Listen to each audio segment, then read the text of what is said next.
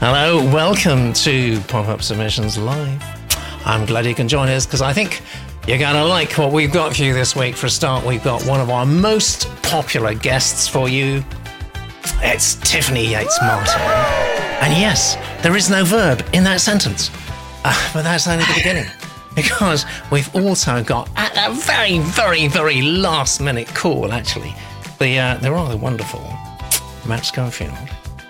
Thank you so much, Matt. You stepped into the breach. Literally, it was a second to spare because our other guest had tech problems. So good to see you again. Yeah. I'm just waiting for you to scroll up. Okay, so let me give you early warning about next month's book club. The selection is The Seven Husbands of Evelyn. Is that Evelyn or is it Evelyn? Hugo by Taylor Jenkins Reid.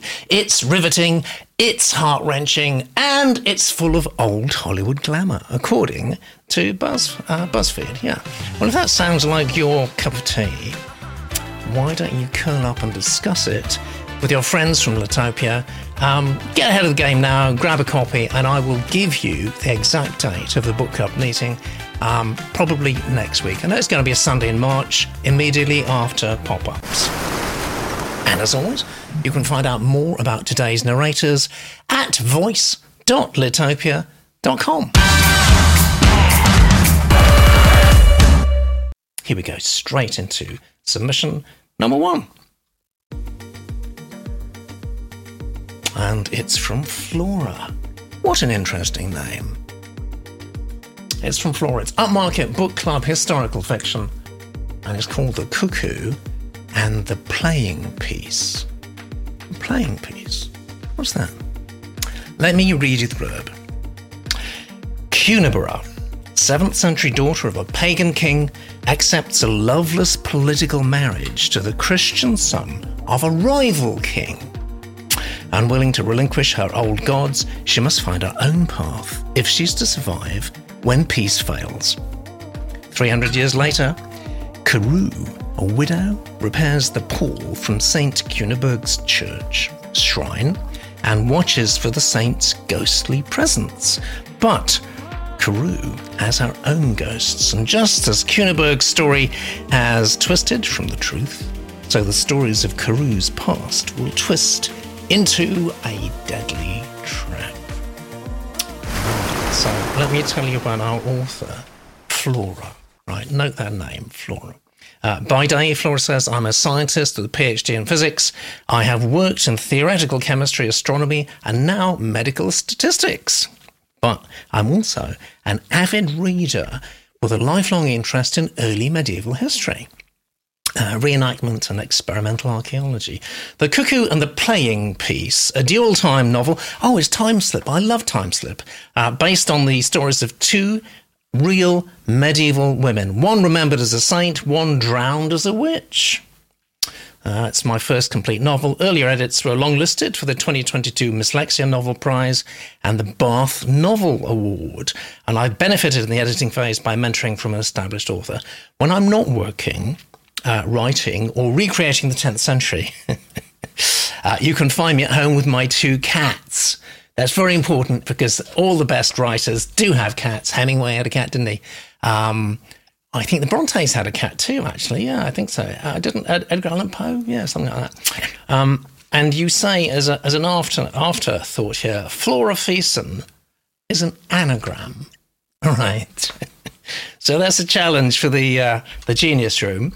Hopefully it won't distract them from watching and listening, particularly to this excellent submission and reading from Jeff.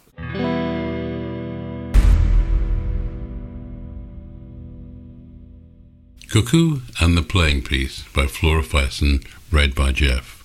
1 Ice, January 924. The first time she drowns, sky is dark with starlings. They spin and swirl and weave pictures against the wind to sunset. A tight ball, whisk to smoke, a writhing serpent, and back to a tight ball again. The child clasps her little brother's hand and watches the commemoration from the causeway. Frosted reeds tower above her like trees. Someone shouts, The child scrambles down the bank and pushes through the reeds, dragging her little brother behind her. Fragile needles of ice drop from the seed heads as they pass. Another shout, more urgent this time. She ignores it. Her little brother tugs at her hand, but she still keeps a tight hold of him. They are standing at the edge of a frozen flood that stretches to the flat horizon. Over there, beyond the ice, beneath the shape-shifting flock are the marshes of the wild fen. She is both frightened and fascinated by the fen. Strange men live there. Quietly independent, proud men, fowlers and fishermen. She can see one of their huts on the horizon, a smudge of smoke, tiny figures moving on the shore. The dairymaid whisper that monsters stalk those marshes and that water elves and the demonic Nekoras lurk in the peat dark pools. It is a world of myth and magic. For as many of her 7 years as she can remember, that world has been inaccessible. In the long ago summer, the ever-changing river channels blocked the way. Most recently, the river split over the fen pastures and joined the isolated meres and channels into one wide, uncrossable sea. But now there is an ice bridge. A third shout from the causeway. She glances over her shoulder, caught between adventure and caution. At her side, little brother cries for home, but the starlings are sweeping overhead and she is engulfed by the rushing of 10,000 wings. She scoops up her little brother and steps onto the ice. 2. Cunaburra, Mercia, Slosmouth, 653. I was accustomed to being watched. Everywhere we went, as the royal household rose through Mercia, people turned to see the favoured daughter of the king. I punished their presumption by staring back. I held their gaze until they coloured and looked away, measuring the length of their stares and the beats of my pulse. Most stares only lasted a few heartbeats. Countless eyes I looked into on those long processions, in countless faces, briefly seen and soon forgotten, all except for one beggar woman's. Her gaze haunts me still. We passed her early on the day we reached Tamworthy. It was the end of my 14th year, and I was with my mother's household, riding to the Royal Centre for the winter settle. Mist was rising from the frosted grass, and the air was bright with sun. Around me the procession hummed with excitement, joy at returning home, anxiety about what we might learn. 3 months earlier, my father, Penda, King of Mercia, had led his warriors north into the battle against the Northumbrian kingdom of Bernicia. When we arrived home, we would learn which warriors had survived the northern campaign and which had not. Every rider in our procession cared about someone in the warband, a brother or father, a son or a lover. I had no concerns for my father. Outriders had already brought news of his victory against the Northumbrians. My thoughts were with Dunstan, a young warrior on his first campaign. Before he rode north, Dunstan had slipped half a Roman coin into my hand and whispered that he would carry the other half into battle.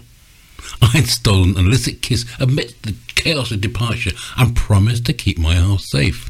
It hung inside my shift, cool against my breast. I was imagining my reunion with Dunstan when I saw the beggar. She was standing barefoot in the frost, as still and silent as the trees. She had no cloak against the cold, just a thin and ragged tunic, and she clutched a dirty bundle to her chest. Horatia's face was grey and haggard, her hair hung limp around her shoulders, but her dark eyes pierced me to the core.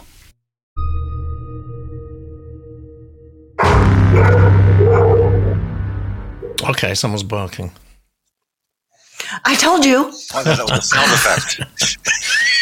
Yeah, okay, so that's Tiffany. I was hoping my mic baffled that. Is that the submission that made you bark, Tiffany? Oh. What's going on here? That's enthusiasm. She's not enthusiastic. She's enthusiastic. That's very good. Let's see if the genius room are equally enthusiastic.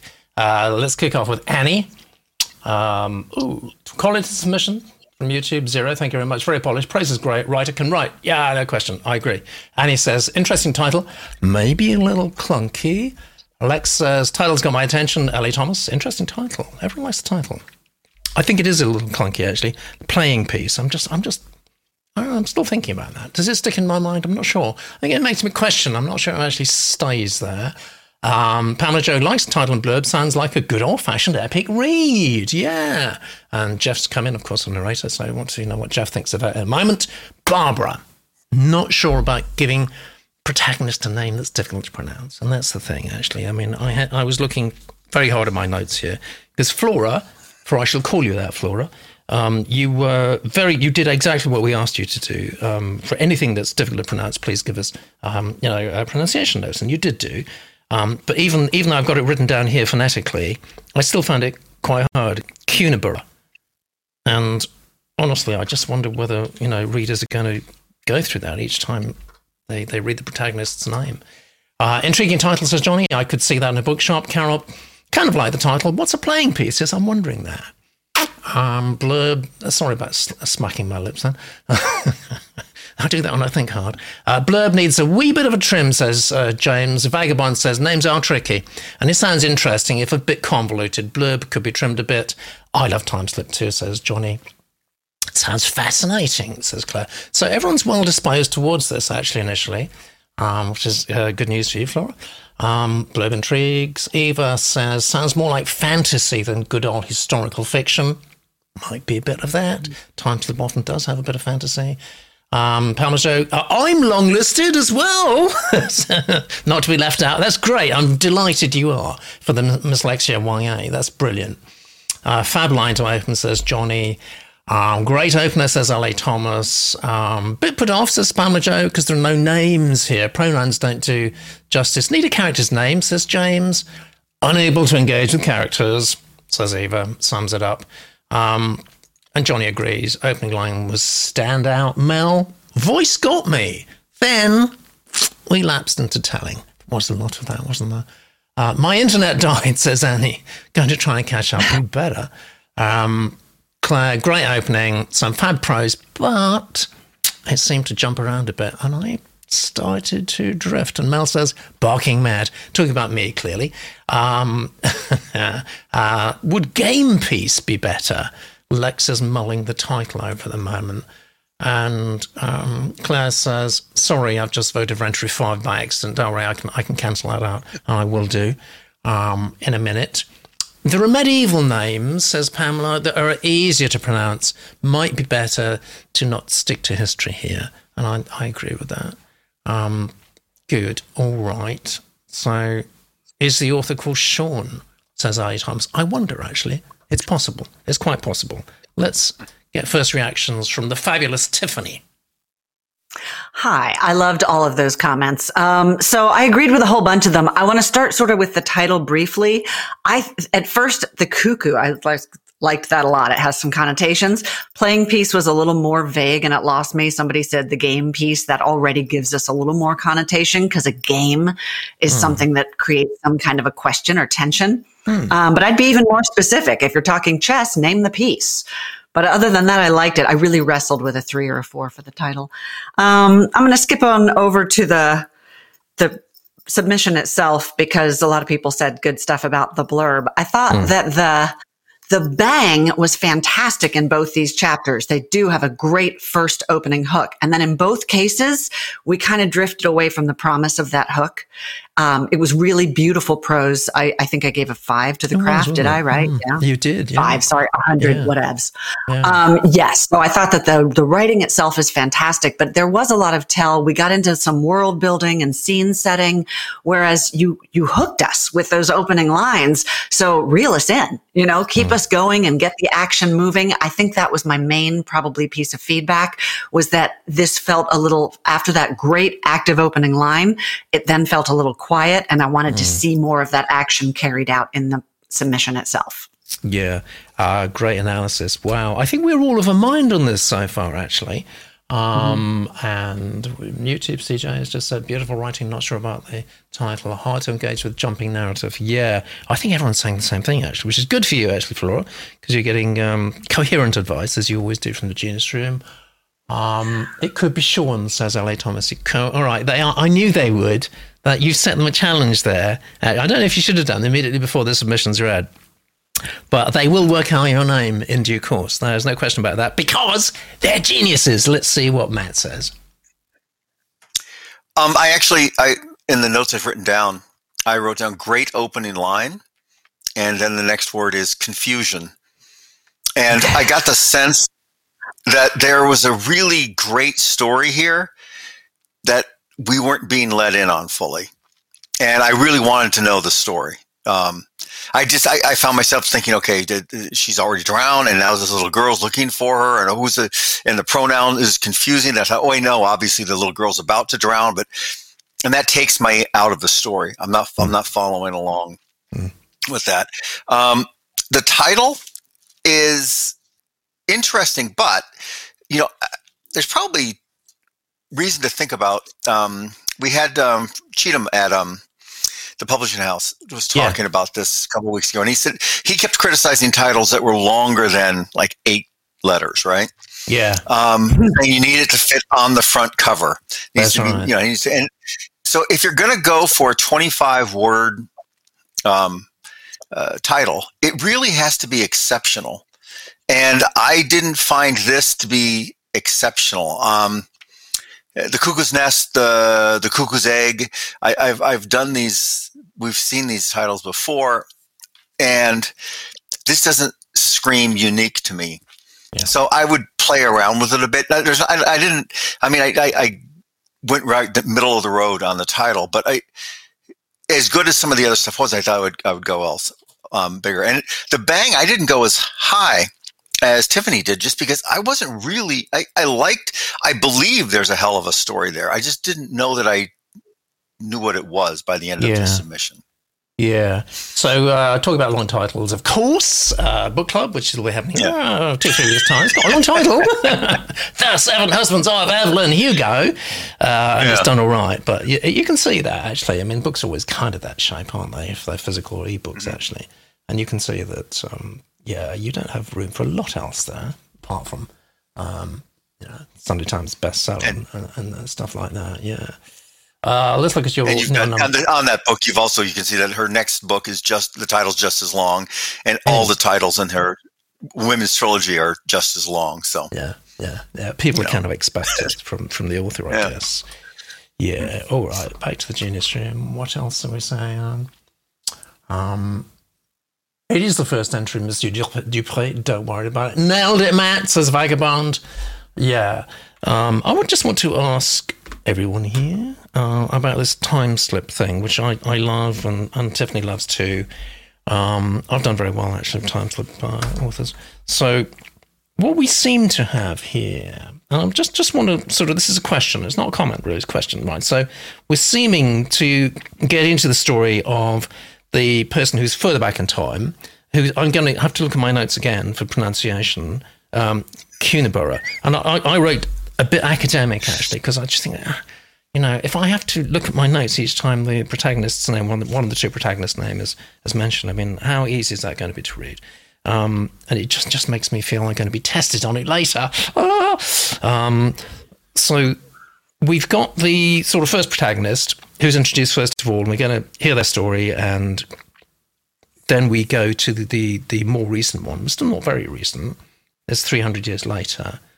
So I'm just wondering, is that the right order of things, or would you normally expect, Tiffany, in time slip, to what's Matt's laugh? He's the genius. We'll have to see what they're doing. I'm trying to get my face in the frame, and I'm doing a very bad job. Matt and I are like, it's very big, actually. Yeah. Altogether larger than life, Matt. I'm trying to have a serious conversation here. So, is that each thing that's the right order? Tiffany? Or should we just look at Matt's big face for a few minutes? He's hypnotizing us. He's like, what's that animal that hypnotizes you like that? So with openings like that, I tend to give the author the benefit of the doubt as long as they're holding my interest, because I think it creates an immediate question as to how those two timelines relate that already gives you one little hook for readers. I will say, if we don't start to see, probably within the first few chapters, how these two timelines could be related, it may start to feel like two discrete stories, and readers may have a hard time figuring out why they're both in the same book. Yeah, perfect. Great. You're good at this, damn it. You're good. Thanks. Like I've done it a little. Monsieur Dupre says, Matt's drifting. Johnny says, I'm feeling drunk now. And Mel says, Matt's motto, go big or go home. Monsieur Dupre wants you to trim your nose hairs, Matt, but we're getting a little personal now. It's anarchy in here today. Oh, my God. Let's see what numbers you got there, Flora. Oh, that's pretty good, actually. A good start to show, I think. You should be pleased with that. And I think you should be particularly pleased with this sentiment analysis. Live sentiment analysis. You're a scientist. You'll appreciate that we've just given you from the Genius Room. Good start.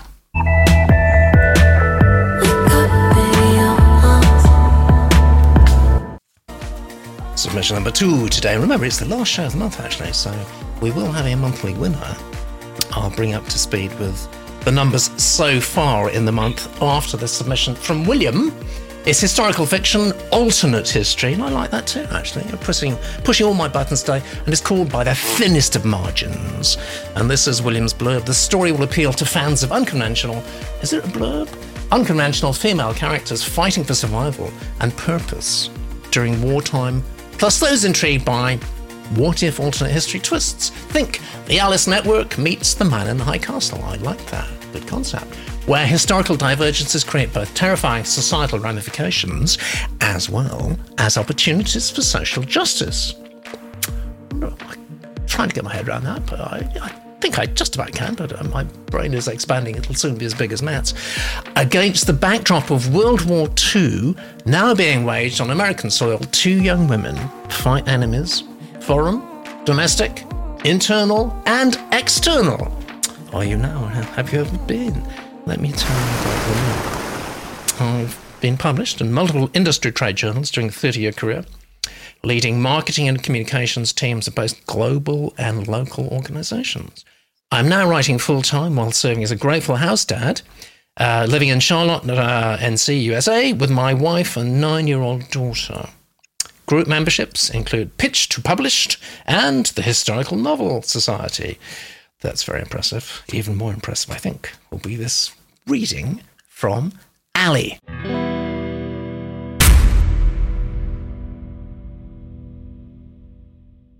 By the Thinnest of Margins, by William, read by Alison. 1. 12 inches. The first domino falls. Bullet the Blue Sky, by U2. Miami, Florida, USA. February 15th, 1933, 9:20 p.m. Microseconds was all it took to radically alter the course of history for 90% of planet Earth's 2 billion inhabitants. The confluence of location, gunman, target, weapon, aim, gunpowder propellant, projectile, lateral movement, trajectory, arc, and horizontal line had tragically aligned. The result sealed the fate of a nation's leader and set the globe on a tragically darker path.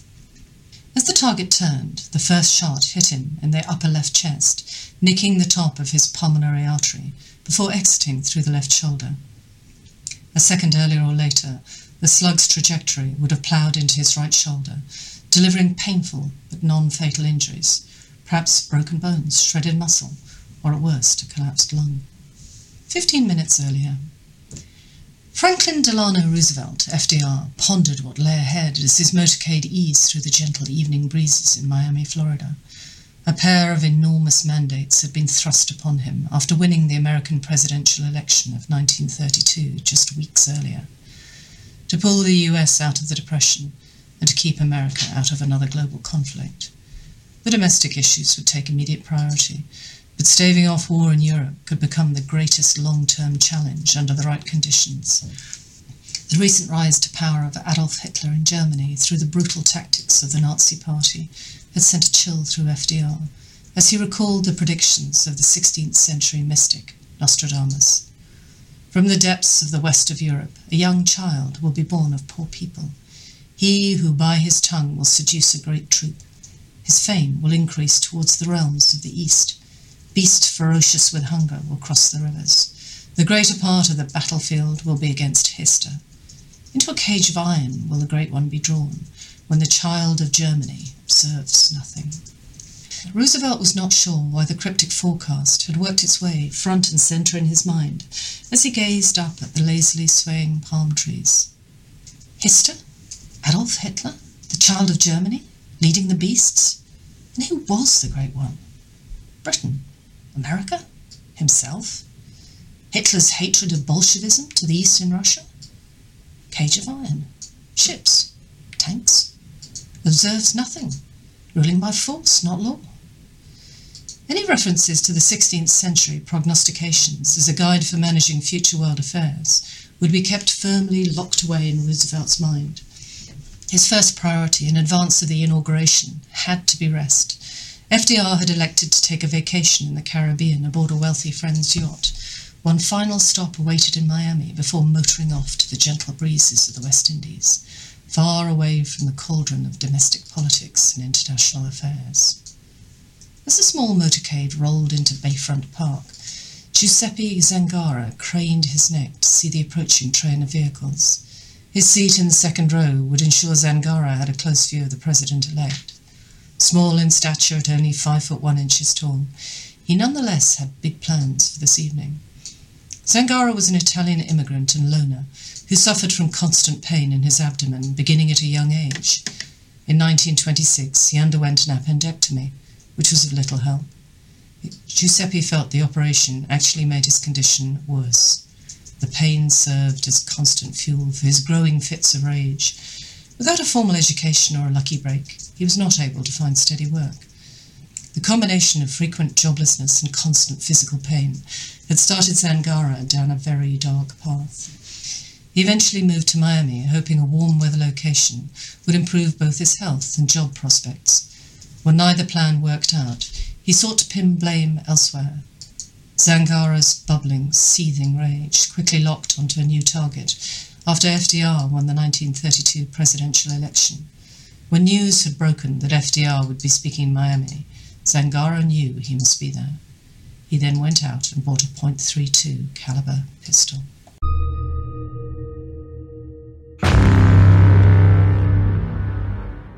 Okay. Research gone into this is palpable, says Zero, but I've started to lose interest a bit now. I don't think Zero is alone in that. Let's have a look at the genii. Eva says only the last two sentences is a blurb, which is true. Vagon, where's the unique part of the story? Build your blurb around that. Title suggests a spoiler, says L.A. Thomas. And James points out that there is a video I did on blurbs actually inside Colony. Have a look at it. So Eva's intrigued by the title. Why has the chap got two titles, says Vagabond, and Carol says blurb feels more query letter than blurb, maybe need more plot details. I think the title could be better without the by thee, says Monsieur Dupre. Doesn't grab Pamela, the title doesn't. LA says this is about the writing itself. Now this is jumping about too much for me. Let me get grounded. John says, small point, but putting the U2 quote next to the date in 33 took me down the wrong road. Separate page. Yes, I spent way too much time thinking about that, actually. Am I in a history lesson? Says Vagabond. I was engaged till that 15 minutes earlier, says Annie. Why pull us away from the action? And Mel says, sorry, but what's with the history lesson? Snore. Okay, so, William, you're going to get straight reactions here. Always very supportive as the genius stream, but they got to tell the truth. And this is, you know, you're getting a slice through their brains at that particular stage in your manuscript, which I hope is worth having for you. Don't need both gunpowder and propellant, says Monsieur Dupré. One is enough, as it would be. Alternate history, says John Battelle. It's usually more fun when you see the consequences rather than being told what caused the alternate timeline. Yeah. I think you're right on that. Jeff says, I'm getting confused. Where are we heading? Too much background. Jan says, I might begin with that bit about the beasts and then a more active FDR. Just jump right in the action. I hate to say it, says Annie, but I'm bored. And that is a word that several other people have used. Feels like the first chapter was half a prologue cut short, says LA. And Malsa's absolutely confused about who's talking. E.G. Logan. Zangara's backstory could be a flashback for later. And Lex has just said, as is, this is for cardcore. I think hardcore that would be, or maybe cardcore is a new word. I've just invented a neologism here, live on air. You've seen it first on YouTube. History buffs, for a broader audience, think Doctor Who. Give just enough details for settings worked into the active story. Find the diamond in the rough here and find a PC frontier. I think the idea of assassinating FDR and the alternate impact on history is a good one. I think so too. However, I suggest the author starts with the assassination of FDR. Yeah, it's a big setup. And the panic and reaction around the killing. Start with the action! What do you think? Our own action man, Matt.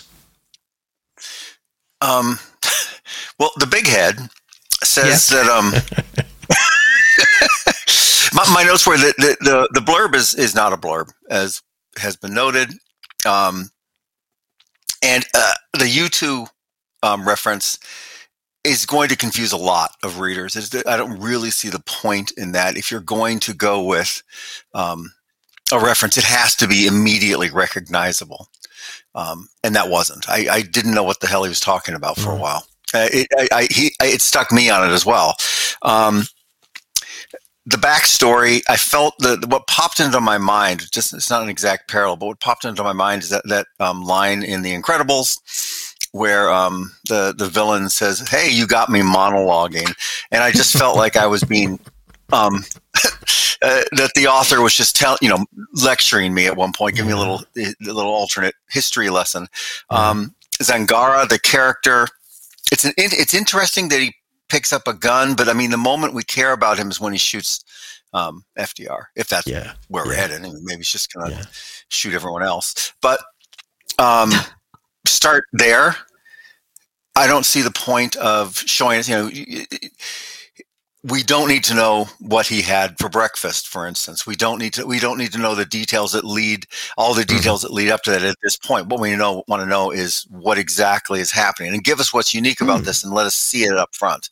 Yeah. And we didn't see that up front very quickly. So that's the joy of alternate history, isn't it? Really, is the setup. The setup is big and bold, and it gets us going. Oh God, what if?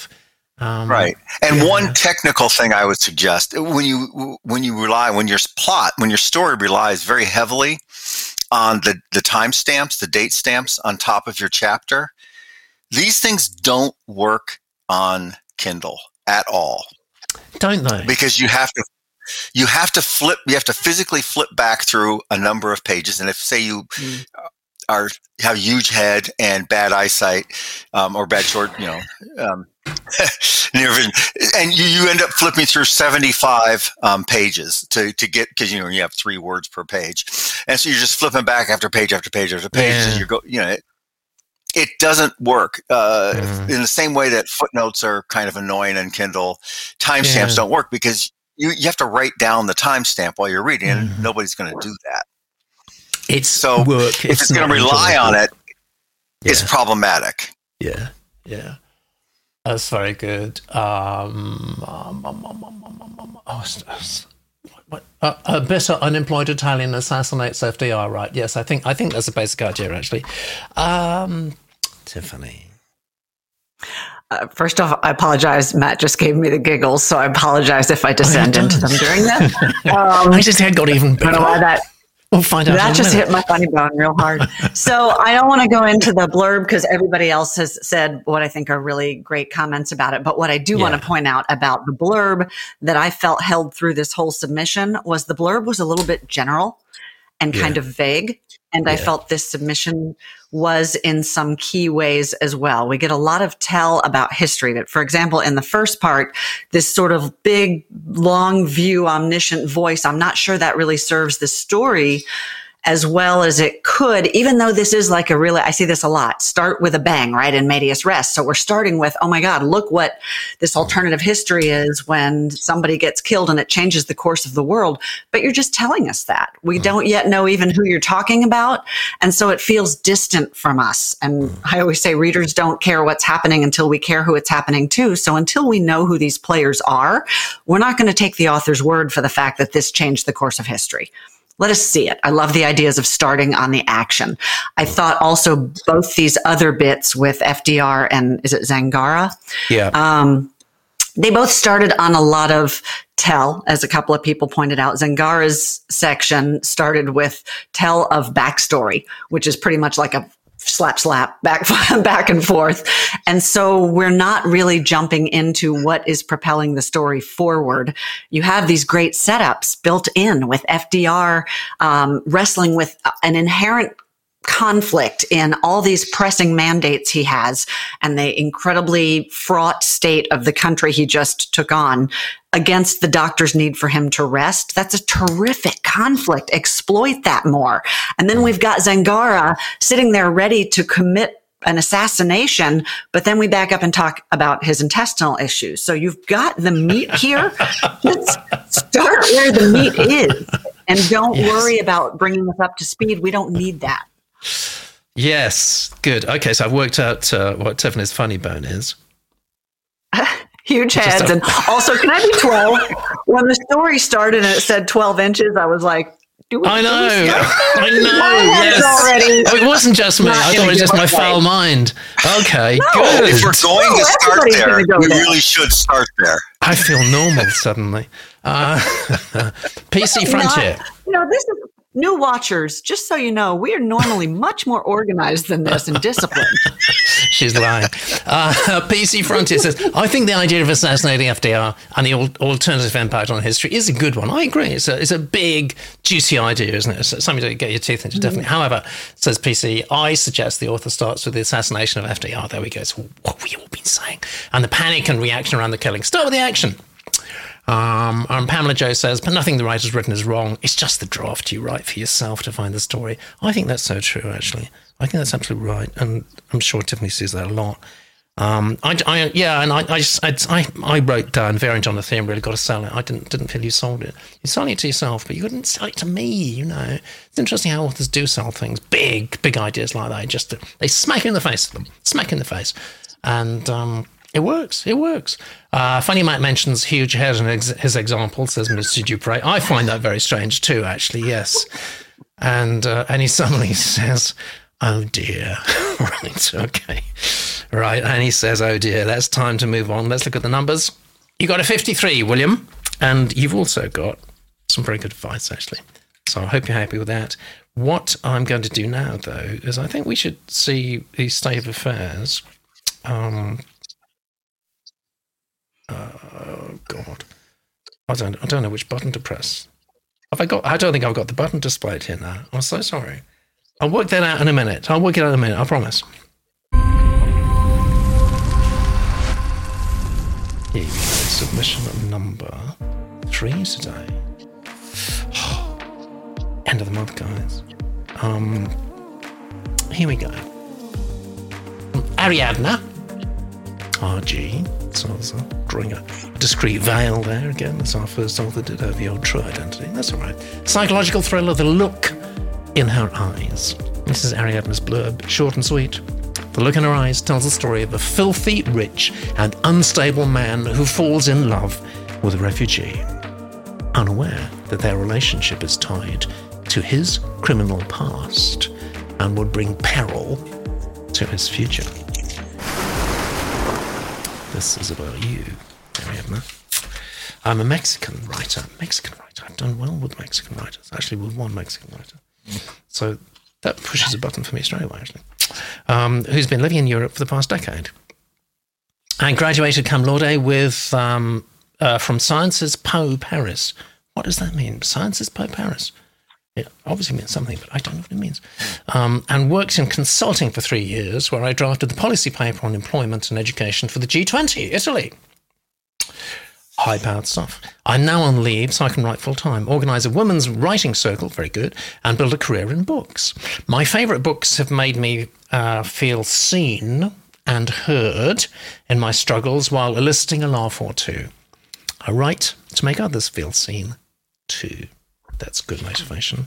And I can tell you, this is going to be an absolute blinder of a reading from Mel.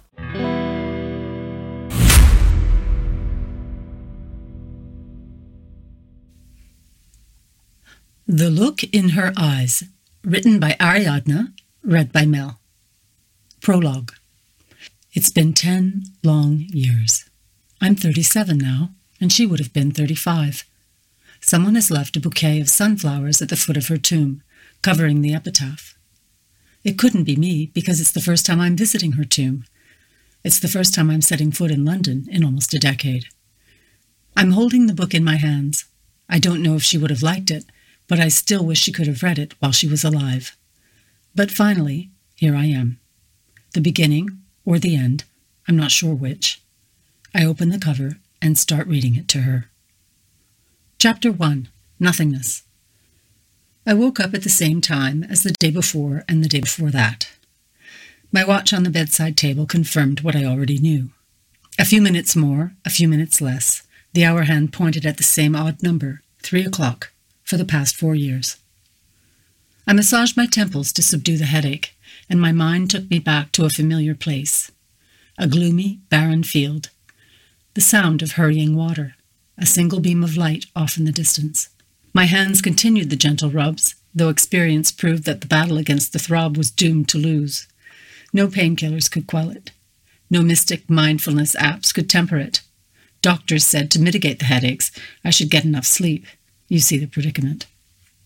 I stretched my arms and legs, taking 3 shallow breaths, despite the internet rabbit hole's advice. As expected, it served for absolutely fuck all, but going against the recommended guidelines felt good.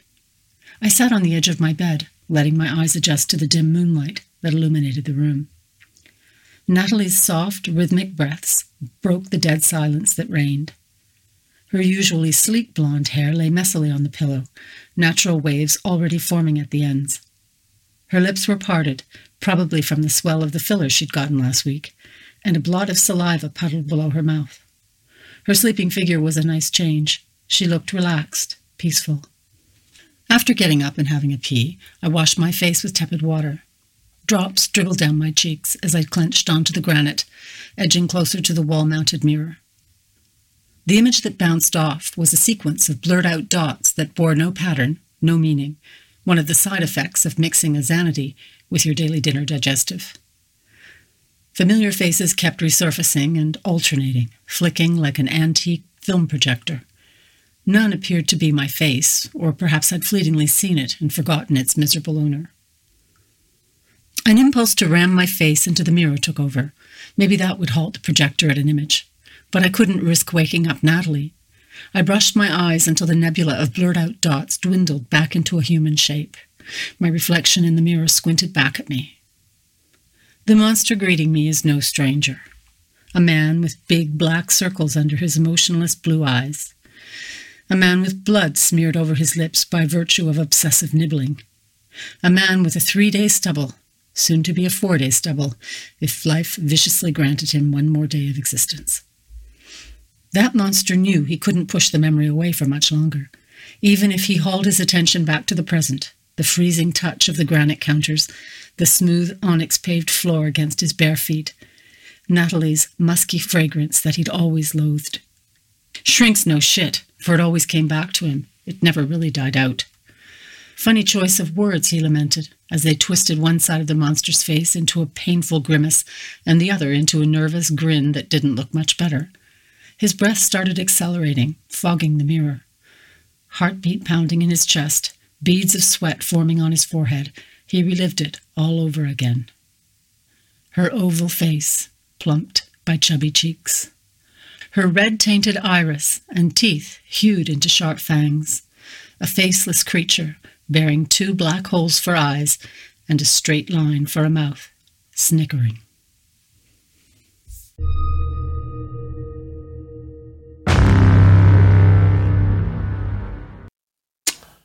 Thank you very much, Mal. I always love Mal's narrations. I just think they're very special.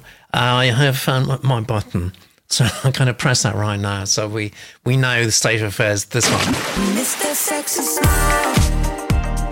If you remember, we had an extraordinary second show of the month when Jamie Moll was on. Just a load of very high-scoring, terrific entries, actually. Number two, Sarah Deacon, Transcending Trauma. We all thought that was extraordinary, but it was pipped the post so far this month by Basma Ali with the outrageous title of Novel One. We loved the title. We just loved that. And we loved everything about it, actually. It's a love story mixed with magical realism, if you remember it. I'm sure you do, actually. Set in 1962, the partition of East Pakistan, the independence movement and so on. And we just loved it, actually. So that is the number to beat, 78. Let's see if you can do that, Ariadne. Let's have a look at the Genius Room. And Carol says, another title taking off a popular behind our eyes. There is an allusion to that, definitely, I think. But you know what? Publishers don't mind that because it's the sort of, you know, there's a great comfort there, actually. If something's hugely successful, that sort of title, then perhaps something else will be too. And thank you, CJ, for that. I think that's echoed in the Genius Room as well. Don't need the title on the blurb, says Mr. Dupre. No, you don't. Vagabond, if it's a criminal and unstable, why would we care if peril is brought to his future? I'd be cheering. Pamela Jo brings peril. I'd been getting rid of all my hats. Can't help it now. That's hats past participle. Carol Blurb, interesting premise, say more. Needs some details. Eva says title can be easily mistaken for romance. It could be, but, you know, around the packaging and presentation, there's a certain sort of... I don't know, it's something slightly menacing about it, actually, which is all right, I think. But Jan says title's too generic for me. Story's intriguing, but I'd like more details in the blurb, please. Nice emotive prologue, says Annie. Short and sweet. Love the detail about the clock. Ellie Thomas tomb instead of graves, that on purpose? Or is English not the author's first language? Well, that's always possible, actually, yes. But sometimes, you know, it gives you an interesting... sort of just slightly off-centre perspective, actually. Vagabond, so the prologue says, I'm going to tell you a story. Is there a point saying it? Yeah. And then Annie kind of sums it up, I think, for me so far. It says, even though the writing's nice, it's technically a waking-up opening. Bit mundane. And I think, for me, that's probably nailed it, actually. But let's see how Matt feels. Yeah, it was. I think that the look in her eyes, I thought, as a title, is okay. I don't know where you're going with that, but the beginning was interesting. The prologue was interesting in a sense. It set me up to think we were getting the first chapter set up. I thought we were getting a diary entry. That popped into my head, and I was completely lost by what followed because that's nothing like a diary entry. If so, it's a very anal retentive diary entry. Yes. I'm not sure, and I'm sorry, I'm not intentionally moving like crazy. You can't help it. I think I'm on a ship. Yeah, I'm on a ship. We all are with you. Yeah. I thought that there was a lot going on here that we didn't. This is like, I've used this analogy before, but you're at a restaurant and you're listening to the table conversation next to you, and you realize, oh, I dropped in on this conversation way too early. They're not to the good bits. They're still talking about, you know, if the grapefruit was good. Yes. Yes. You know, and I just felt that there's a lot going on. There's a lot to be told in the story. I mean, by the end, I guess the guy's a vampire, and we're going to. I think you're right, actually. Some heavy hints there on the But we're taking a long time to get there, and it's kind of like one of the lessons in writing is, you know, you don't have to show people going to the bathroom. That just happens. You don't have to show the mundanities of daily life, unless the point of the story is the mundanities of daily life. And in this instance, that didn't seem to be the case. And I didn't feel engaged. I was not as engaged as I could be. Yeah, I think there's a story here. I just don't think we got it. Yeah, yeah. I do like the writing. Eva says, the writing is good fictional writing. Coming from Eva, that's something, actually. It washed over me. I'm sorry to say, says Johnny. And writing's good, not the right place to start. Methinks, Leigh Thomas, I don't believe main character only stopped ramming face into mirror because of waking N. Too much detail on minor things and not enough on the big stuff. Mr. Dupre says, I like the prologue. What prologue should be? And Annie goes on and say, question for the author, was the book and the prologue this book? Nice sort of self-reflective thing if it was. So if is the main character writing the book? PC Frontier, I like the title. Another author has already used it. Yeah. Sorry, I think this is a little dull. A lot of text explaining waking up and getting going in the morning. And agreed, LA. LA says, I think the writer shows a lot of promise, just needs some editing. And it says, agreed, LA, she can write. And Pamela says, Matt has rock and roll in his soul. He's probably got it everywhere, actually, not just in the soul. Let's see what Tiffany thought. So I love this is what a prologue should be, because one of my prime directives for prologues is keep that sucker as short as possible. So that's a great instinct. I was mildly intrigued by it, but I think a prologue needs to feel like an essential setup for a story in some way. And just I'm reading her a story didn't really lead me into what was coming. If it's a bookend of, what we're reading here is the story she's reading, I don't know that we actually need that unless that framing device is crucial. So I don't know that the prologue is really serving this story. Yeah. More than that, a couple of people already pointed this out, that publishers and agents, Peter, I'm sure you can speak to this, there are a few cliches in writing in openings that they see over and over and over, waking up, dreaming, and looking into a mirror, and we have kind of a trifecta of that here. So unless you're using those for a particular purpose. Now, what I do think you had here that's really, and again, the writing's very good, as other people said, and you have this juicy idea of someone who... I don't know about Natalie, if that's like, if she's aware of the monster, but if she's not, and he wakes up next to this woman who he loves, who doesn't know about this side of him, you've got this wonderful built-in conflict that could be exploited for a much more, I think, deeply engaging an active opening than just looking in the mirror and then this I think slightly jarring POV shift from first person to the monster as he. I like the idea of it, but in execution it felt a little sort of unsettling, and it didn't quite...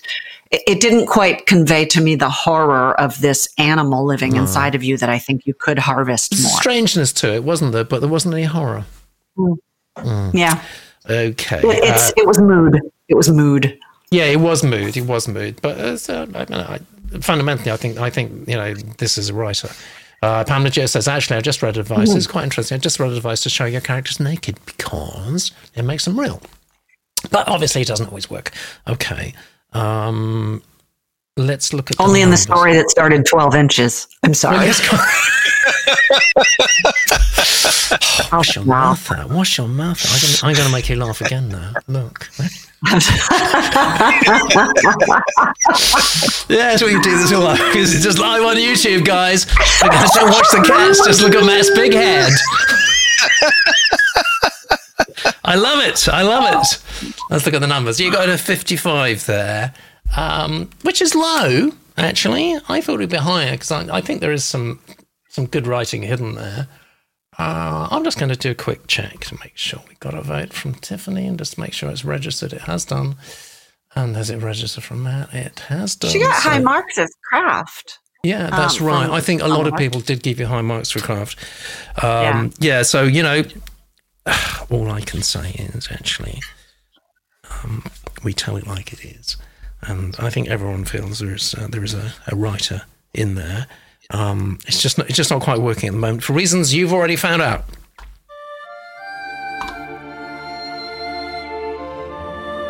I want to see what's going on for Tiffany, actually. This is Tiffany. Oh, my God, look. It's doing things to me. Your website's gone crazy. It's pointing Matt's hand. I don't know if I can get it back. Oh, there we go. Yeah. Yeah, there we go. And actually, Tiffany, you look just like your photo. Oh, my God. Yes. Here, wait, where's my coffee? I know, I had it kind of normal size and everything, which is just, it's so nice to have normal size people on the show. I want to, well, there we go. I want to ask you a little bit about what you do, which is you're kind of a muse. You describe it rather nicely on the website. Let's go back to the website actually. I can stop it from some scrolling, which I can do. As a kind of midwife, which is I think a very nice way to put it actually. So yeah, you must have been present at a lot of births. I mean, how many? Yeah, exactly. Yeah, how many babies have you helped? Do you think? Roughly. Oh my gosh, I've been doing this since 92, so thousands, I guess. Oh my God. Yeah. But that's my whole philosophy as an editor, because I always say I didn't make the baby, I'm not going to keep the baby, but I can help you get that baby out. So I think good editing helps an author sorry to stick with the metaphor, their artistic vision and their creative vision, and that's our job, is to help figure out what that is and how to get it on the page effectively. Yeah. I've been thinking about this thing, the relationship between writers and editors, and maybe sort of pre-editors, maybe the word is midwife. I've been thinking about writing buddies, actually. It's interesting, actually, in screenwriting, it's quite common for writers to have writing buddies. But you mean like a coach? Sometimes co-writing, sometimes just a good relationship with one person, and you send off your first draft and they'll give you an honest reaction to it. It's not so common at all, actually, with prose, with novelists and so on. I don't know. I mean, can you suggest any reasons why that might be the case? Is it just, novelists, prose writers tend to be a little more isolated, maybe, or I don't know what. I actually think in recent years there's been an explosion. They call what I hear that called as writing coaches, basically. And it's people who accompany you throughout the journey of basically drafting your story. And then some of them are editorial, but I think a lot of it is accountability and encouragement and helping you flesh out ideas. And like you said, someone to send the pages to who keeps you on track. Yeah. And how is that's rather different to what you do, though, isn't it? Yeah, it is. An editor, I work with a completely finished draft that is as polished as the author can make it. And then I'm basically holding up a mirror and reflecting back what's on the page and saying, this is working really well, or this area maybe isn't coming across as strongly as it could or effectively. This may not, is this your intention? Because here's what I'm seeing on the page. And we make sure that, I call it making the best version of their vision, gets on the page. So it's most impactful for readers. And how would you advise writers to go about choosing somebody to work with like that? I have a free 13-page guide on my website that I offer. Anybody who wants it, I'll get it edited, because I've been doing this long enough that when I first started, there weren't very many freelance editors. And now, you can throw a rock and hit one. Yeah, totally. And buyer beware, because there are some really great ones, and then there are some who maybe are not ready to hang out a shingle yet. And so you should vet them for qualifications. They don't necessarily need published titles, but it's great if they do. Check out the titles that they've worked on. See if they have author recommendations.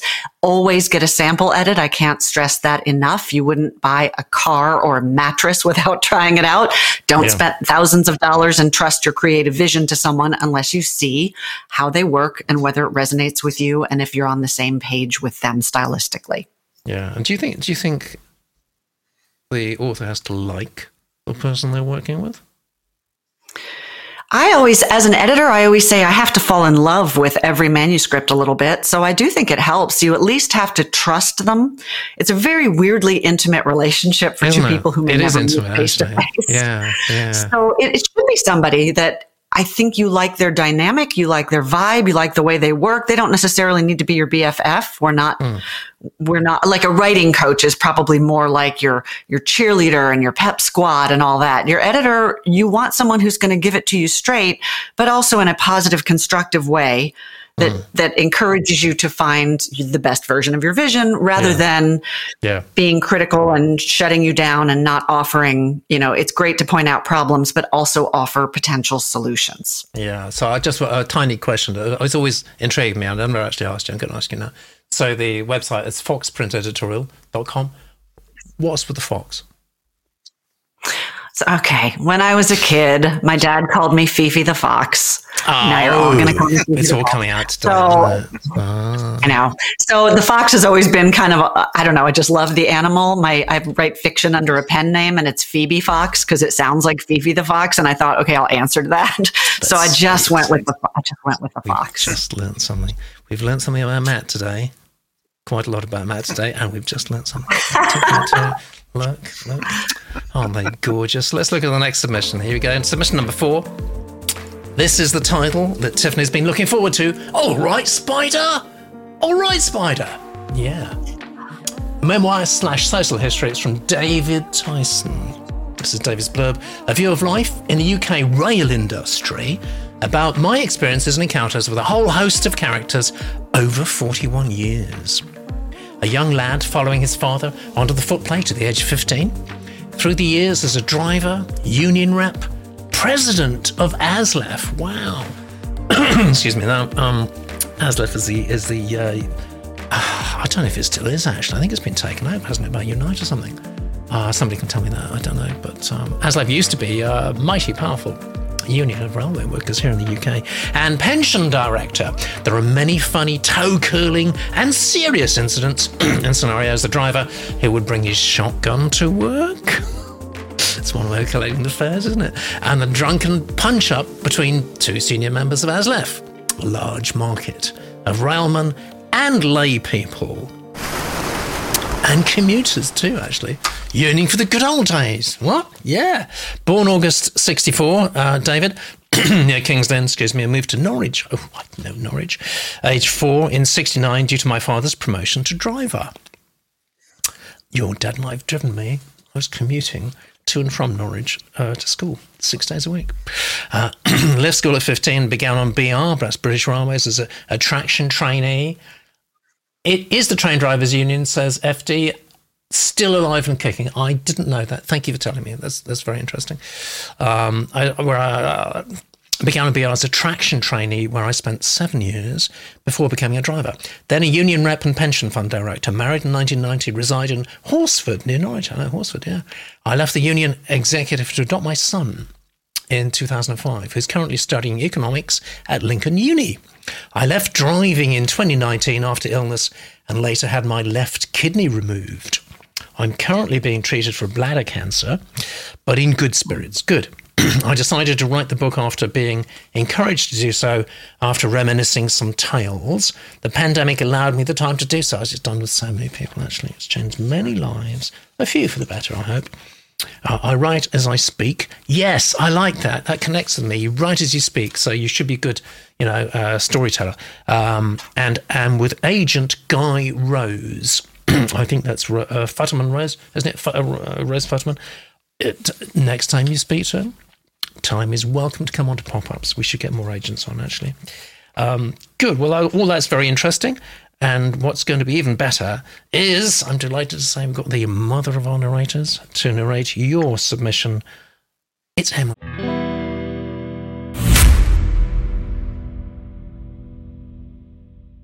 All Right, Spider by David. Read by Emily. Introduction. Some time ago, I was sitting at the chiropractor's, awaiting my turn to be pulled about due to the back problems I developed after 38 years working on the footplate. These days, I've aches and pains in places that I would have never thought possible as a young man. It is only in the last few years that cab design has actually taken into account the well-being of drivers, so those of us that have put up with poor seating, along with badly designed cab layout, often suffer the consequences in our back, neck, arms and shoulders. This is not a whine. The industry I entered on the 16th of June 1980 was a world away from that of my father, Peter Tyson, who spent his early years in tough conditions, as did his workmates, long hours, limited time off, extremes of weather, smoke, coal dust, etc. The move to electric and diesel were a progression. The long-term effects on drivers and second men were not considered. I digress. Back to the chiropractors and my conversation with the manageress. We were talking, or I was, about my 38 years on the railways, having recently retired from the footplate, and the places I had been, and many of the things I had done. She looked at me and said, "Maybe I should write a book."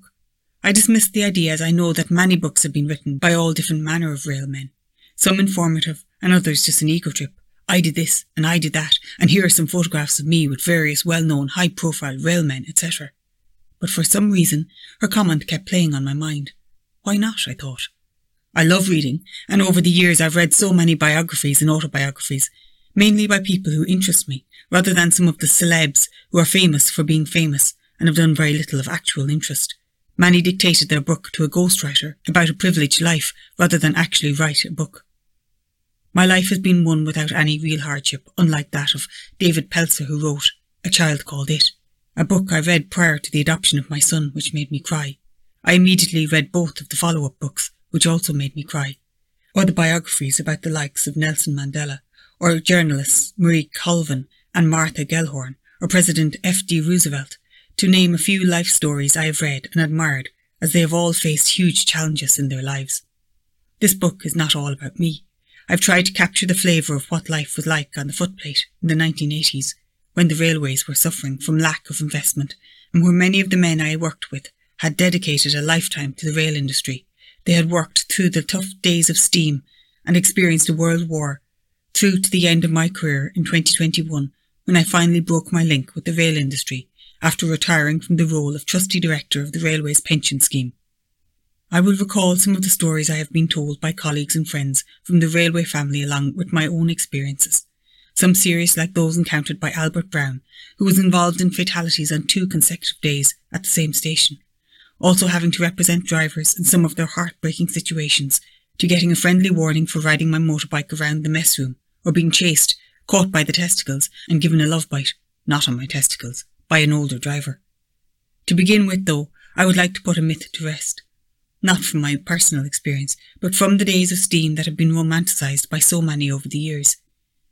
Being a fireman in the steam days was a tough job with very long hours and back-breaking work, yet a picture has been painted of the driver and fireman working the iron horse on the iron road, through all weathers at high speeds, although there is no doubt these men were, at one time, the fastest men on the planet, working trains of speeds up to 100 miles per hour.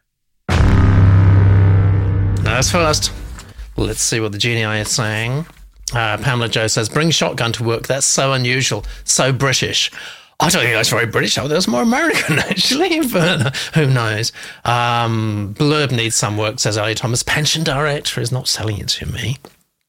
Penultimate para is interesting. My pen name, says Johnny, will be Hugh Littlefucker. I don't know why Johnny's saying that. You see, this is the thing about the genius room. There is a reason. There is absolute logic there, but it just escapes me. It makes me feel so stupid. Carol says, title confused me. Sounds like children's book after reading the blurb. There's a touch of the Spider-Man there. But title's all right, I think. Pamela Joe, don't think the title's right for this book.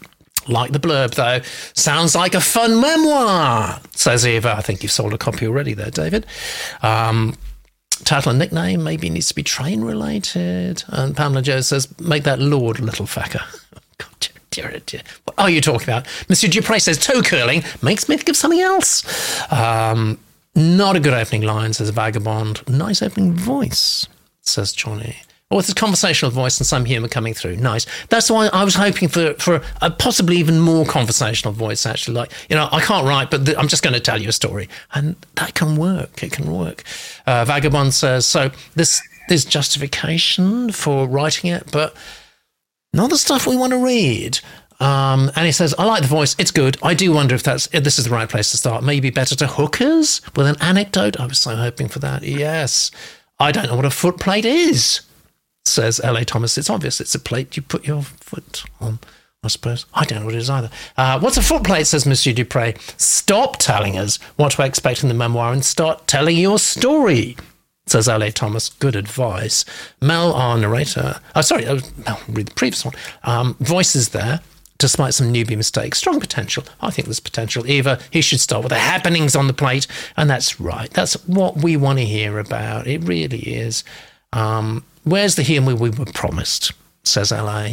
Other than the testicles joke, there wasn't any, and you could have made more out of that, actually.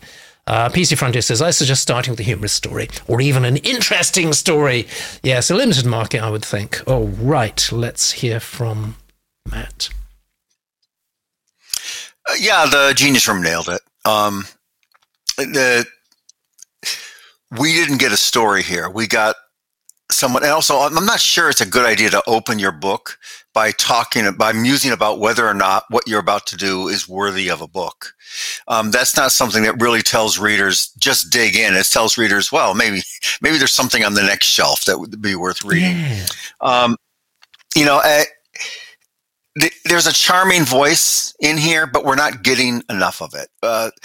We don't have, if you open with an anecdote, you open with your best anecdote and give us 700 words of something that's just rollicking, make us fall down laughing and cry and vomit and, our heads swell up. Then it's, it's fine. But what we're getting here is, it continues the theme of, is this worth reading? I don't know. You're going to have to tell me. And I think this is just clearing his throat. This is what we used to call clearing the throat in journalism terms. And it doesn't, it's fine to get it out. You have to get it out, but then you have to actually write. Yeah, and this isn't the beginning of the book. This is what leads to the book. And then you got to throw it away. I couldn't agree more. Yeah, I'm pretty superfluous here. I agree with most everything. I struggled on rating this title because I loved this title a lot. But then when I saw what the story was about, I'm like, it doesn't really convey anything about this story. No. And it does sound like a children's book title. Yeah. But if that were a children's book, I would read it on the title alone. Yes. It was great. I don't know why it makes me laugh. Everything does today. Then the blurb, I thought, there was some good specificity there. There were a couple of mentions of specific stories, but it sounded like what I was going to get was maybe an episodic memoir about a bunch of funny stories, which is fine. If you could suggest in the blurb to us some unifying theme or purpose for the story, I think that might give the reader kind of more reason to plunge into it. Matt, I think you nailed it. Geniuses, I think you nailed it as far as leap right in with some anecdotes. There is, from the very beginning, I liked this voice so much. It feels genuine, and it makes me want to sit down with this person. But again, you've got some buried treasure here that I think you're not maybe, you're clearing your throat. As Matt said, we don't care why you wrote the book unless it is germane to something about how this book is told or your journey in it. But where you do get is interesting to me at the end, where you talk about the difference between the glamour about riding the rails and the reality of it. So if you start with an anecdote, maybe that's your theme. Yes. You start with an anecdote that shows that, the magnificent and the mundane together. Yeah. I think you've really got a winning theme here. And as a lot of people said, terrific, engaging voice. Yeah, that's right. And Martin, hello. Oh, there you go. We've got our author there. Nice to have you along, David. First time book, feedback very helpful. Got to get to the point quicker. Yeah, that's always that's the railwayman's motto. Got to get to the points quicker. So there's a joke, but go on. I had a train ride 30 years ago with a guy who not a completely dissimilar background, but he was a bar. He ran a bar in New York City, and he said, "I want to write a book. How would I do it?" And as I said, well, tell me about your bar. And he told me about his bar. It was a mob bar. And so I said, well, tell me some of the stories out of your bar. And he just started basically piling bodies up in the corner of the train. So many mob hits, so many. And I said, okay, well, that's how you're going to go. You're just going to start with a mob hit, and then we're going to go to someone else. And you just keep laying it on, laying it on. It's simple. Yeah. Yeah. And if we think it's interesting enough, even I totally agree, Tiffany, the perfect way to write this is have a theme. But if it's interesting enough, we don't need a theme. Who needs a we don't need no stinking themes. Yeah.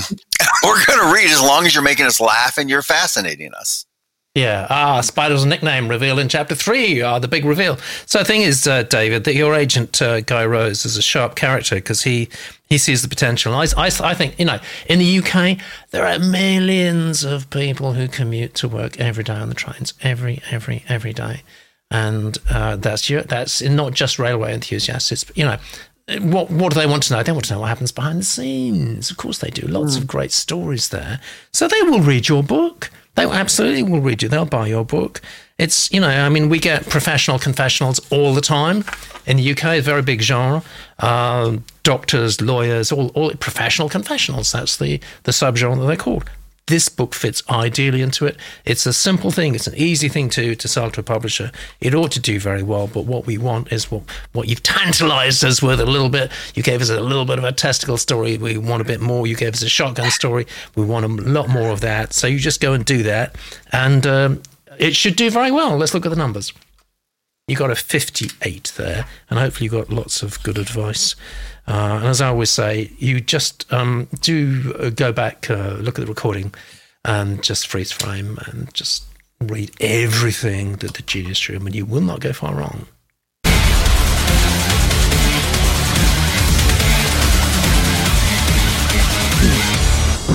Submission of the month. Let's see how the numbers are looking. It's the biggest score at the moment is a 69. Very first submission of the day. From somebody who allegedly calls themselves Flora. Well, the Genius Room still hasn't worked out who you are, actually, which I think is extraordinary. I only got a few more minutes to do. So no one's coming close to the 78 that Basma got. And that was an exceptional submission, I think. And it may be the monthly winner, but I can't tell for certain until we've seen the final one, which is from Joe. Hello, Joe! I remember, Joe, you sent us a submission to in the past, Joe Boudreau. It's sci-fi thriller, magical realism. It's called The Predators of Camelon, and this is Joe's blurb, just suppose, on the colony planet of slaves called Camelon. One slave holds the key to their redemption, but will he trust his masters to fix their problem? The population is under the complete control of an alien satellite. It broadcasts a series of powerful subliminal programs, and it's called Sky Television. No, that plunges the residents into a different reality under each program. It's a bit like The Matrix. It's a form of mass psychosis phenomena that only a few escape. Can they make the fix on time? Well, Joe, I was born, I remember your bio from previous submissions, actually. I was born and raised on PEI, Prince Edward Island, in eastern Canada. I grew up in farming and fishing communities and worked at almost everything, as you have to, of course. I spent 4 years in the ICAF as a radar technician. I worked at various locations as an operating engineer. I've travelled all over Canada and the US to England, India and the Caribbean. I've been writing fiction for over 50 years. And self-published my historical fiction on PEI, and a small publisher came out with my sci-fi novel The Dolphin Code in 2018. I've self-published a sci-fi quintology, but I'm looking for an agent for them. Okay, so wonder why you are, because actually, you know, sci-fi lends itself very effectively, I think, to self-publishing, actually, quite effectively. In fact, last week's guest, wasn't it, Robin, in fact, did exactly that and has done extremely well. So I wonder why you're looking for an agent. I'm in the process of completing my trilogy on PEI. I have a daughter and a son. I'm currently retired and live with my wife in southeast Alberta. We've got a very comprehensive overview of your life there. Thank you very much, Joe.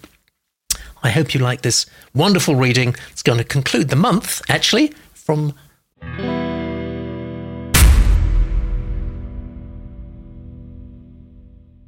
The Predators of Camelon. Written by Joe. Read by John. 1. Cunning is the art of concealing our own defects and revealing the weaknesses of others. William Hazlitt, Earthwriter. The boy lay in the backseat of his parents' Land Rover and watched the shadow of the lioness pass above him. He had awakened to the sounds of a single shout, followed by a single scream, and there had also been the sound of some scraping of soil nearby. But Danny Lennox was too young to understand what was going on out on the savannah on the afternoon his father and mother had died. The cat had watched the family from the copse a mile away as they had come out on the afternoons without end, searching for her. If it was possible that a lion could have a negative attitude towards people, then this lioness did. She had contempt for how they exhibited a complete lack of hunting skills when they came into her territory. There was no resorting to the senses in the air, no listening to the signals of other animals in the area, and certainly no visual examining of the movements of grass or of reeds as the lioness passed through them on her patrols. But the lamb thought, with these feline emotions and reasonings that were so foreign to the thoughts of other creatures, that people, any people, would never be capable of tracking her. The taro weeds and cassava grass through which she moved would never change, but the patterns of her coat would. The cat had learned this only recently by consciously subjecting the various shapes and bindings of her fur to weave in synchronization to the motions of the grass. She could lie in wait for 2 hours, planning her ambush, without so much as stirring a whisker. As she stalked, she moved only as the grass moved. As she pounced, it was as if she sprang out of the very earth next to her prey. Her requirement of these skills was at the other end of her memory, but she could not regret having them. She had every advantage. Here on the broad plains that stretched away from the broader connecting alleys of Aden, there was the intimate knowledge she had of each square yard of ground. She could sense the exact kind of weather that would come a day in advance. She had the comfort of her pride, that secretive group of other lands, young and old, related and not related by nerve and blood, and that was the reason she was out here in the first place. She had come to learn the habits of her enemies, the humans, the jackals, the vipers, and she was here to hunt. Her biggest enemies, the humans of the surrounding hamlets and ranches, had none of these advantages over her or her country. They tended to their animals and to their crops, and only came out here out of sheer boredom and curiosity. They could not read the land like she could. They refused to study the ways of lands, even when they did come out to observe them. But the humans had one piece of leverage over the great pridal lands, and that was their guns. When the lioness had seen the use of gun for the first time, she had witnessed the sudden and violent death of her first mate. It was to her an atrocious thing to be the lord of the plains and the ruler of the grasslands, and yet to be struck down by something that looked to her to be a mere straight branch made of shiny wood. But when her partner and another male lamb had given chase to human intruders near the lair, the branch in the hands of one of the humans had shouted loudly at them. From her hiding place the lioness had heard the sound, like a pop of a gatling tree in the desert heat, and one of the males had fallen and quivered from the wound the lioness could not determine. Sure.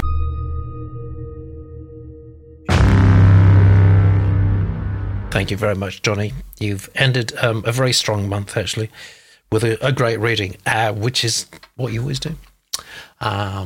Genius Rooms. Oh, too much lion. There's a lot of lion in that, wasn't there? Yes. I like lions myself, but there was a lot of lion. Lex says, this is the beginning, right? So Lex says, it's Spartacus crossed with the Matrix. Let's laughing go. You've got Lex excited. When Lex is exciting, it's always a good thing. I dropped the questions from the blurb, says Annie. Tell us who, where, why, and stakes. Blurb needs work, says Elaine. Premise is interesting. Carol, blurb's too vague. Are the slaves doing bad things, thus needing redemption versus liberation? Trim that blurb, says Vagabond. It's a wee bit too busy. And Carol also says, spell out Prince Edward Island, at least first time for us non-Canadians. Title's a bit prosaic, says Pamela. Slaves have more than a problem. You're letting go of the tension. There's just a lot of stories about the slave rebellion. Can you take your colonel idea and push it to new levels? And Carol says, drop the had usage, take the immediacy away. It takes the immediacy away. I like the first paragraph, says James. Barbara, presentation needs work. Several people comment on that. It's very tight presentation there. I did a free video on YouTube on just for 10 minutes, so it might be worth looking at actually about how to present stuff you send into agents. And it does matter. And he says, try changing the line spacing to 1.5 or 2. That'll be easier to read. Doesn't begin with a story, says Pamela. Why are we on about a lion? It's written gorgeously, but where's the story? And from YouTube, for something as terrifying as a lion hunting a human, it feels quite distancing, says Zero. And meandering. Too much lion, says Clay. Just seen that. Annie says, and so the age-old question, is this a prologue? Is it indeed, Tiffany? Oh, who can say? I don't know, actually. Maybe because one of my overarching comments was something a couple of the geniuses, and I think you just said, Peter, which is this blurb doesn't really feel like it's delivering, or the passage doesn't feel like it's delivering what the blurb promised. Mm. Even in the genre, I mean, this didn't feel to me like the genre that we were told. And The blurb itself was a little confusing. Somebody said that in the Genius Room. There were a lot of elements there. There were, first of all, someone questioned whether the slaves have a problem. I questioned whether they need redemption. So I don't know what any of that means. And then I didn't, and then we were on to alien satellites, and then we were on to alternate realities. I didn't know what the story was about based on the blurb. I knew even less based on the passage. I think the writing here is very nice, but it's a little confusing again. For example, you start with this interesting idea of a boy hearing his parents killed. You guys all have the juice in these submissions, but then you kind of veer away from them a little. And here we go on to what a lot of people pointed out felt like a little too much focus on the lion, especially after we're told if the lion had higher reasoning, basically, she might think this. And then we have a whole page of what the lion would think. So is this a book about this lion? And if not, why are we spending this much time, especially after you had such a strong setup with this boy's parents being killed? But even with that, tie it into what we are led to believe this story is about from the title and the blurb. Yeah. Couldn't agree. I mean, couldn't disagree. Plus, I always agree with Tiffany Evans-Buff. No, I mean, clearly Tiffany's analysis is money on this. We get this sci-fi blurb. We're heading into a sci-fi book. It opens with a young kid listening to his parents be killed by a lion, and then we're kind of into the lion's head, and we're listening to what the lion might think of modern technology, and he drifts between, you know, thinking guns are sticks to, you know, questioning basic, you know, geosocial economic policy. Yes. I don't I don't know that I'm not being drawn in by this. Quite an interesting lion, actually. I mean, he's a hell of a lion. Yes, the lion isn't a lion. Yes, but no, I think that Tiffany was exactly right. No, Gene's Room is exactly right. We don't really get what the story is about. Based on the blurb, the story is confusing. Yeah, and if you're going to do this, and you open up, and this is the hero, and this is how he becomes a loner. His parents are killed by a lion, and you know, if this is the beginning, then get that over with fast. You don't get 700 words to kill off the kid's parents. You get 120, and then we're back, and then all of a sudden, you know, we're in sci-fi dystopia land. Yeah. So, and it's also a disconnect between dystopia and wildlife refuge, which seems to me is closer to utopia, but. So, okay. And let's see. I will say this. I thought that one thing I really liked. One thing I really liked in this, he identifies the author that he's quoting at the top of as an Earth writer. That's really fun. I love that. Yeah, that was the only sci-fi element of it. It was, and I liked it. And good blurb. Yeah. That was a good epigram as well. I thought it intriguing. I want to know that. I'm reading A.G. Riddle at the moment, who's an interesting, hugely successful sci-fi writer, and interestingly, I think he made his name, reputation, and fortune. I think actually entirely self-publishing. And now he's with Head of Zeus, which is quite interesting. It does happen sometimes when you get. It's going to happen increasingly, I think, actually, that people cross over from successful self-publishing to traditional publishing. So we'll just see how that goes. Can I make one more point, Pete? Yeah, of course. In the blurb, we open up with just suppose. No, this is fiction. This is where we are. The bedrock of fiction is just suppose. You don't have to tell us to just suppose. So that kind of throws us off. Yeah. Yeah, that's a good point. Yeah, I just want to say actually, Joe, I look at some A.G. Riddle stuff actually, because it's what he does is very transparent. It's very, very, very simple. It's very simple structurally. Everything about it's simple, and it just works a treat. You don't have to overcomplicate things. We've got some numbers in. Let's look at your numbers. You got 57 there, so. I think we know who's going to win the month, but let's look at the scorecard so far. The end of the show. It's our first submission of the day, from somebody who allegedly calls themselves, excuse me, Flora. You actually are showing up. Hold on, Flora. Or whatever your name is. To see what the G's rules decoded so far. Congratulations. It makes no difference at all to a rather towering monthly winner. Basma Ali, we all just were in awe of that submission, and you are, of course, our monthly winner, Basma.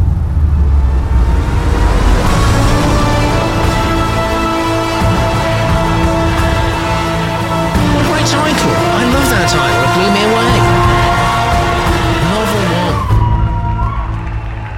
It blew me away. Novel 1. I don't think anyone's done that before, and it's a really good title, really good submission. It deserves to incredibly well. We're going to get it straight off to Head of Zeus.